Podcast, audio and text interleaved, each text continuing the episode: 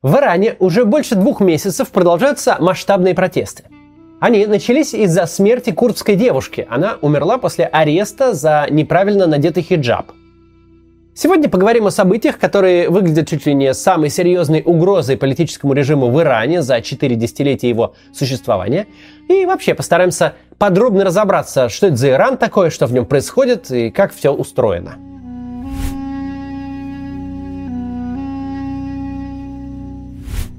Итак, погибшую звали Махса Амини. Она была родом из иранского Курдистана, провинции на севере страны. Ей было 22 года. 13 сентября в Тегеране ее арестовала иранская полиция нравов. Тут нужно отдельно объяснить, что это такое вообще полиция нравов. Полиция нравов или надзирательный патруль – отдельный орган в составе иранской правоохранительной системы под контролем Министерства внутренних дел – его единственный смысл – следить за соблюдением исламского дресс-кода и норм приличия. Особенно пристально уделяют внимание женщинам. Тех, кто одет не по правилам, могут задержать прямо на улице и даже арестовать на несколько недель. Полиция нравов следит не только за наличием у женщины хиджаба, но и за тем, чтобы он был правильно надет. Если из-под хиджаба э, видны волосы, это уже нарушение священных правил морали и основания для ареста. Так и произошло с э, Махсой Амини. Хиджаб на ней был, но какой-то не такой, или одет был как-то не так. Поэтому ее задержали и увезли в полицию. Что произошло дальше, достоверно неизвестно. Однако в полицейском участке Махса потеряла сознание и впала в кому, а через три дня, 16 сентября, умерла в больнице. Свидетели, другие задержанные девушки, ехавшие с ней в одном автозаке, говорят, что Махсу избивали по дороге в участок. По версии властей, смерть Махсы – следствие неких обострившихся внезапно хронических заболеваний. Но факт остается фактом. Она умерла вскоре после того, как ее задержала на улице иранская полиция нравов. Первые протесты начались в день смерти Махсы в Тегеране и в родном городе девушки Секезе. О том, как они проходят, я расскажу чуть позже. Пока давайте посмотрим, как так вообще вышло, что в Иране на улицах отлавливают девушек за неправильную одежду, и что с Ираном помимо этого не так –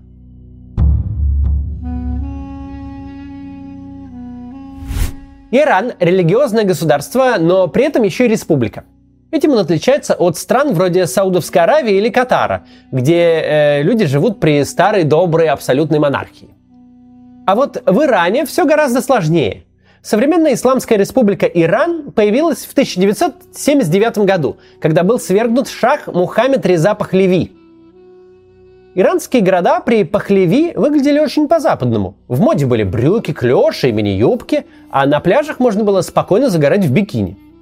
Однако персональная диктатура шаха в какой-то момент просто достала иранцев, и в стране произошла революция. Ну, так сложилось, как иногда бывает в таких странах, что революцию возглавили исламские фундаменталисты под руководством оппозиционного духовного лидера Рухалы Хамини – он стал основателем новой Исламской республики и установил в стране натуральную теократию. И вот этот режим своими религиозными предписаниями совершенно достал уже нынешнее поколение иранцев. Как устроена Исламская республика? В Иране есть избираемый народом президент и парламент Меджлис. Имеется даже многопартийная система. С 1979 года в стране сменилось аж 8 президентов. То есть номинально все выглядит как живая и функционирующая демократия – но есть один нюанс. В Исламской республике Иран действуют параллельно две политические системы – светская и религиозная. Политическая доктрина Исламской республики Иран называется «Вилаят аль-Факих». Она предполагает непрорекаемый э, авторитет аятол. Аятолла – это такое почетное звание исламских шиитских богословов. Аятоллы могут занимать должности как в религиозных, так и в светских органах власти. А в обратную сторону это правило не работает. Светскому политику в религиозных органах власти нельзя находиться. Еще один нюанс. Все иранские партии должны соответствовать религиозным принципам, записанным в иранскую конституцию. В парламент вообще могут избираться только мусульмане, не считая крошечных по одному месту квот для религиозных меньшинств. Так что иранский политический плюрализм на самом деле жестко ограничен – Никто вам не позволит создать свою партию и выступать, например, за права ЛГБТ или за отделение религии от государства. Противников режима преследуют и арестовывают, поэтому почти все реально оппозиционные политики и медиа находятся за пределами страны, и их влияние ослаблено. Не надо думать, что все светские политики это обязательно либералы, а все аэталы непременно узколобые исламские фанатики. Все сложнее. Как светские политики, так и аяталы делятся между собой на радикалов, консерваторов, реформаторов и прагматиков. Возможно, очень разные конфигурации. Так или иначе, религиозные органы власти имеют приоритет над светской политической системой. Поэтому Иран и называют режимом аятол. Всенародно избранный президент, безусловно, фигура не символическая, у него есть реальные полномочия. Но над президентом в любом случае стоит так называемый высший руководитель, он же Рахбар, он же Факих. Сейчас пост занимает Али Хаминеи, и правит он аж с 1989 года. Не путайте его только с предшественником Рухалой Хамини. Высший руководитель в Иране – это одновременно и носитель высокого титула великого аяталы, то есть особо мудрого аяталы. Он же главнокомандующий армией. Высшему руководителю подчинены и другие силовые органы, в том числе корпус стражей исламской революции. Это что-то вроде НКВД, который и воюет, и борется с оппозицией, и ведет свою хозяйственно-экономическую деятельность. Али Хаминии может накладывать вето на любые законы и пересматривать любые судебные приговоры. Помимо широких формальных полномочий, Хаминеи обладает огромным авторитетом как религиозный и политический глава страны. Противостояние с Хаминеей воспринимается как борьба с самой Исламской республикой – причем Али Хаминеи относится именно что к очень консервативным аятолам. Фактически в Иране сложился авторитарный теократический режим, и никаких особых ограничений у высшего руководителя нет. Надо обязательно сказать, что до 2020 года в иранском истеблишменте еще существовал определенный баланс сил между консерваторами и реформаторами – да, в религиозных органах власти обычно преобладают консервативные аяталы, но вот в светской власти до недавнего времени было достаточно современных политиков, реформаторов и прагматиков. Однако на парламентских выборах 2020 года и президентских в 2021 аяталы просто сняли с выборов всех более-менее либеральных кандидатов. Вот так вот. Так можно там. Аяталы, если не допускают, то нельзя в выборах участвовать. Никаких тебе подписей там и всякого прочего такого. В результате президентом Ирана в 2021 году стал Ибрахим Раиси, аятолла, причем резко консервативный. Впервые с тех пор, как в 1989 году Али Хаминии стал высшим руководителем Ирана, под контролем исламских консерваторов оказались одновременно обе политические системы, не только религиозная, но и светская. Дальше поговорим о внешней политике, а пока реклама. Повсюду нас окружают технологии – это труд миллионов людей. Например, чтобы вы посмотрели это видео, сотни тысяч разработчиков трудились на протяжении нескольких лет. А сколько приложений в вашем телефоне? Заказов на их разработку так много, что программистов постоянно не хватает. А платят им больше, чем в любой другой профессии. Зарплаты высокие не просто так. Чтобы освоить классическое программирование, нужно потратить уйму сил, времени и денег. Что не всегда возможно. Нужно разбираться в математике и алгоритмах, понимать, как работают операционные системы и железо компьютера. Но другое решение существует. С новыми технологиями мобильным разработчикам стать проще, чем вам кажется. В этом вам поможет Zero Coding. Наверняка вы слышали о конструкторах сайтов, таких как Tilda или Wix. Zero Coding — это то же самое, только для мобильных приложений. Научиться Zero кодить можно всего за несколько недель в университете Zero Coding и сможете в дальнейшем создавать приложение на заказ. Это может обеспечить вам доход э, в 200 тысяч рублей в месяц и больше. Университет Zero Coding приглашает на бесплатный двухдневный марафон по разработке мобильных приложений на Zero Code. Марафон для тех, кто интересуется новой профессией и возможностью работать в IT. На марафоне Кирилл расскажет, кто может стать зерокодером, как освоить профессию, получать заказы и искать работу, и почему Coding не конкурирует с классическим программированием, а дополняет его. На второй день марафона вместе с экспертом вы соберете свое первое мобильное приложение и убедитесь, что Zero Coding это удобно и просто. Участие в марафоне бесплатно, поэтому регистрируйтесь на него прямо сейчас. Ссылка в описании. Продолжаем. Очень коротко о внешней политике Ирана – Каждому уважающему себя авторитарному государству нужно с кем-то враждовать. Внешние враги полезны для укрепления власти внутри страны. Так что если вдруг будете руководить авторитарным государством, не забудьте, враг обязательно нужен. Иран враждует в первую очередь, конечно же, с Соединенными Штатами Америки. Ну, это все так делают. А еще у Ирана есть Израиль и Саудовская Аравия. Иранская теократия не признает легитимность Израиля и открыто провозглашает своей целью уничтожение еврейского государства. Интересно, что у этой ненависти к израильтянам в принципе нет каких-то осязаемых причин и предпосылок. Это исключительно вопрос государственной идеологии. С Саудовской Аравией у Ирана идет долгая война. Правда, ее называют войной по доверенности. Армии двух стран не вступают друг с другом в прямые боестолкновения, а поддерживают лояльные им группировки в третьих странах, где идут гражданские войны. В Сирии, Йемене и Ираке. В отличие от иррационального желания уничтожить Израиль, вражда с Саудовской Аравией имеет свои причины. Во-первых, эти страны официально исповедуют разные толкования ислама – шиизм в Иране и суннизм в Саудовской Аравии. Во-вторых, они конкурируют на рынке экспорта нефти и газа, а также оспаривают лидерство в исламском мире. В-третьих, Саудовская Аравия – давний союзник враждебных Ирану Соединенных Штатов. Идеологическое противостояние с Соединенными Штатами, а главное стремление активно развивать свою ядерную программу обходится Ирану очень дорого. США видит в этой программе желание обзавестись своим ядерным оружием. Иран давно живет под тяжелыми санкциями, которые ежедневно бьют по его экономике.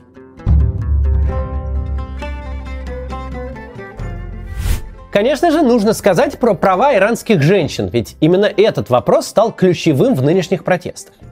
В стране, живущей по шариату, женщине предписано быть матерью семейства, хранительницей домашнего очага, оплотом морали и нравственности, ну и дальше по классическому списку. Причем особенность Ирана в том, что соблюдая вне дома все навязанные ей правила приличия, внутри дома женщина может быть полностью эмансипирована и даже командовать собственным мужем. Самое заметное ограничение прав женщин – это дресс-код. В отличие от Саудовской Аравии, в паранже ходить все-таки не надо, но все, кроме рук и лица, показывать запрещено. Носить нужно брюки или юбки в пол, рубашки могут быть э, только с длинными рукавами, и, конечно же, волосы должны быть покрыты хиджабом. Это все делается для сохранения морали и нравственности, потому что женские волосы, по мнению иранского правительства, это соблазнительно и толкает мужчин на грех. Иранская женщина не может избираться в президенты. Тоже, видимо, грех какой-нибудь мужчин толкнет в таком случае. Хотя по закону может стать вице-президентом. Это, видимо, ничего еще. Жене гораздо сложнее подать на развод с мужем, чем наоборот. Ограничены права на аборт и контрацепцию. Женщины могут получать образование, но только отдельно от мужчин. Конечно же, естественно, такие правила для того, чтобы мужчины не испытывали соблазнов и страданий от вида незамужных женщин в аудитории университета. Женщинам то разрешают быть зрителями на соревнованиях в мужских видах спорта, то заставляют сидеть на отдельных трибунах, то вообще запрещают смотреть матчи. По-другому обстоят дела за границей. Например, на чемпионате мира 2018 года, проходившем в России, чемпионате мира по футболу, иранских болельщиц было предостаточно, и одевались они отнюдь не по исламскому дресс-коду.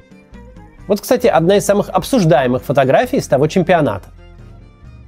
Это очень важный момент, который нужно иметь в виду, чтобы понять природу протестов сегодняшних. Строгие ограничения для иранских девушек и насаждаемая исламскими властями якобы нравственность – все это в 21 веке имеет прям противоположный эффект. У иранских женщин многие годы копилось раздражение и недовольство. Стоило среднестатистической иранской девушке выехать в отпуск в какую-нибудь светскую страну, хотя бы даже в Азербайджан, и она отрывалась по полной. От посещения стадионов и баров до танцев и общения с мужчинами – это была своего рода форма личного протеста, возможность хоть пару недель пожить в свое удовольствие и походить в любимой одежде. Но в самом Иране, как я уже говорил, за соблюдением дресс-кода следит полиция нравов, которая и задержала, и, вероятно, убила Махсу Амини.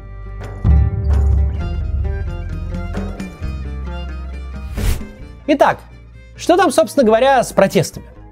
Протесты действительно масштабные – они проходят не только в северных курдских регионах, откуда была родом Махса Амини, но и в Тегеране и в других городах по всей стране. При этом сложно добыть информацию с места событий. Иранские власти, как и все подобные режимы, жестко подавляют независимую журналистику. Большинство либеральных или просто независимых СМИ издаются или вещают из-за границы. Западные медиа чаще всего не имеют собственных корреспондентов в Тегеране – Интернет в Иране не то чтобы стабильный. Помимо блокировки конкретных сайтов и соцсетей, власти в критических ситуациях вырубают коммуникации полностью. Однако у многих иранцев есть спутниковый интернет, через который они в обычное время потребляют опасный для государства и дестабилизирующий контент. Могут даже, например, этот ролик посмотреть. А сейчас рассказывают миру через этот спутниковый интернет о том, что происходит внутри страны. В итоге почти вся информация о протестах основана на рассказах очевидцев, фото и видео из соцсетей. Журналисты пытаются геолоцировать места, где проходят протесты, и хотя бы приблизительно оценить, как на них реагируют власти. И вот такой поиск информации по открытым источникам и дает какую-то картину. На видео с протестов женщины срывают с себя хиджабы и бросают их в огонь. Демонстративно обрезают свои длинные волосы, Многие протестующие кричат «смерть диктатору», имея в виду, конечно, высшего руководителя Али Хаминей.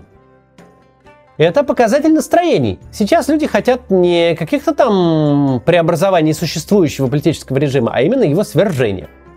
Главным же слоганом протеста стали слова «женщина, жизнь, свобода». Их использовали курды еще много лет назад в процессе неуспешной борьбы за свою независимость. Теперь, после смерти курдянки Махсы Амини, лозунг распространился по всему Ирану. Иранские власти жестко подавляют э, протестные выступления. Полиция использует слезоточивый газ и водометы, а в некоторых случаях стреляет по толпе боевыми патронами. По данным организации Iran Human Rights, погибли уже более 400 протестующих – Нью-Йорк Таймс пишет о сотнях людей, получивших э, травмы глаз или даже ослепших от выстрелов резиновыми пулями. При этом государственные клиники, куда люди обращаются за помощью в случае ранения, патрулируются и контролируются полицией. Некоторым потерпевшим отказывают в лечении, других арестовывают на выходе из больницы. Тяжелые потери в ходе столкновений несут и сторонники режима из провластной полувоенной организации «Басидж», это объединение таких охранителей из числа обычных граждан, которые не получают зарплату, но зато могут по блату претендовать на хорошие государственные должности. Только по состоянию на 15 октября в одном только Тегеране были ранены 850 членов Басидж. Счет убитых идет как минимум на десятки. Подобного в истории современного Ирана еще не было. Иранское правительство, конечно же, обвиняет в организации массового недовольства своих э, геополитических назначенных ими врагов – США и Израиль. Совершенно стандартная риторика. Коварный Запад финансирует протесты, чтобы разрушить страну. На улицы выходят либо проплаченные, либо глупые, а еще они все бандиты и преступники. Отсутствие надежных источников новостей из Ирана приводит к тому, что вместо проверенной информации появляются преувеличения и фейки. Самый серьезный такой инцидент произошел в середине ноября, когда появилась непроверенная информация о том, что иранский парламент якобы вынес смертный приговор 15 тысячам арестованных демонстрантов. Пост про это разлетелся в Инстаграме, и его расшарили несколько американских знаменитостей, а в Твиттере новость про предстоящие казни опубликовал премьер-министр Канады Джастин Трюдо, ну, его аккаунт там.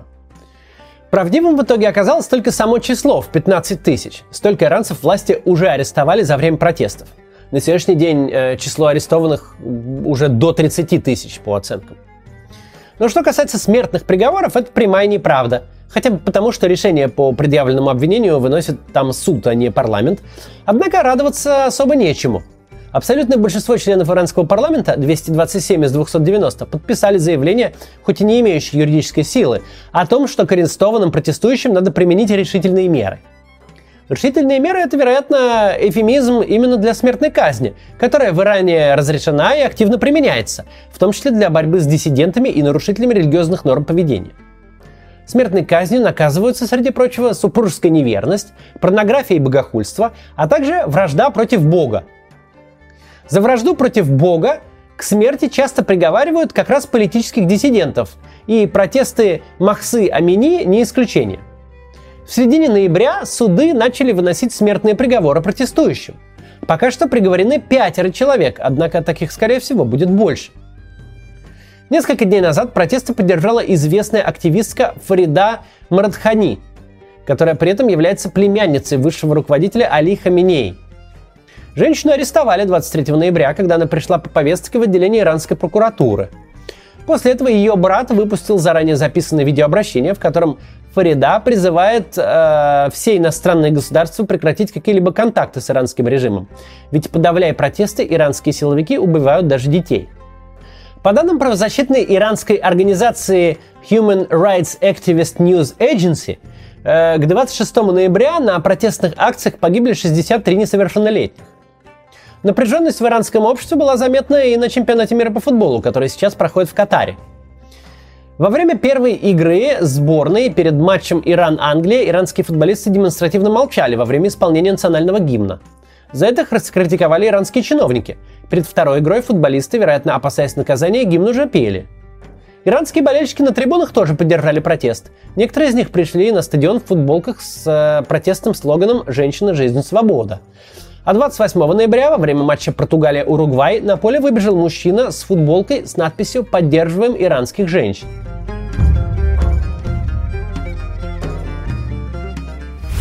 Нынешние события в Иране развиваются в непростых условиях для людей, которые не желают жить под властью аятол. Вся оппозиция зачищена, посажена в тюрьмы или изгнана из страны. Нет никаких устоявшихся организаций или движений, которые могли бы направить вылившееся на улицы недовольство – Отсутствие конкретных политических лидеров – это не только серьезный недостаток, но и, как ни странно, главное достоинство протеста. Народный протест, у которого нет своего главы, просто невозможно обезглавить. Важнейшим драйвером нынешнего протестного движения стали не отдельные харизматичные политики, а иранские университеты. По всей стране государственные и частные вузы становятся катализаторами оппозиционной активности – в 1999 году Иран уже пережил студенческие бунты, но масштабы нынешнего э, неповиновения в университетской среде беспрецедентны для новейшей иранской истории. Сайт радио Фарда, это радио Свобода на персидском языке, объясняет феномен нового студенческого протеста так – это поколение выросло в глобальной коммуникационной среде и более склонно к современным ценностям и западному образу жизни. Интернет и новые информационные технологии дали им возможность стать гражданами мира. Власть в Иране пытается подавить растущее вольнодумство примитивной политикой запретов. Не так давно крупнейшему вузу страны, Свободному исламскому университету Ирана, была навязана новая инструкция из восьми пунктов – она ужесточает требования к одежде, запрещает эстрадные концерты на территории вуза и любые совместные мероприятия юношей и девушек. В результате власть получила лишь взрыв раздражения. Иранские студенты не то что отказались подчиняться новым правилам, они стали в одностороннем порядке отменять старые. В большинстве университетов Ирана в эти недели забыли, что такое раздельные столовые и кафе для мужчин и женщин. Студентки не только не соблюдают пресловутый дресс-код, но и демонстрируют это в социальных сетях. Силовики в замешательстве из-за растущей самоорганизации студенчества. Студенты не создают организации с вертикальной иерархией, а объединяются в горизонтальные структуры. Из-за этого стало невозможно выявить и нейтрализовать конкретных зачинщиков. Аресты, попытки запугать или подкупить тех или иных активистов не приносят результатов. А кровопролитные столкновения с полицией только радикализируют молодежь, которая уже сейчас открыто скандирует лозунги против высшего руководителя. Избиения протестующих, снятые на камеры смартфонов, провоцируют новые протесты. Похороны погибших активистов в разных уголках страны превращаются в стихийные митинги. Немало погибших есть среди школьников, и особенно школьниц, которые часто примыкают к протестам. Смерть детей вызывает народный гнев. А еще особые вспышки недовольства возникают, если гибнет красивая девушка, ведущая популярный Инстаграм. Это одна из очень немногих незаблокированных в Иране социальных сетей – Поэтому Инстаграм пользуется в стране бешеной популярностью. Кстати, прямо в момент записи ролика поступила информация, что помимо студенческих протестов в стране начались забастовки. Пока что известно о забастовках дальнобойщиков по всей стране и о стачках на отдельных предприятиях. Насколько это массовое явление, пока что непонятно.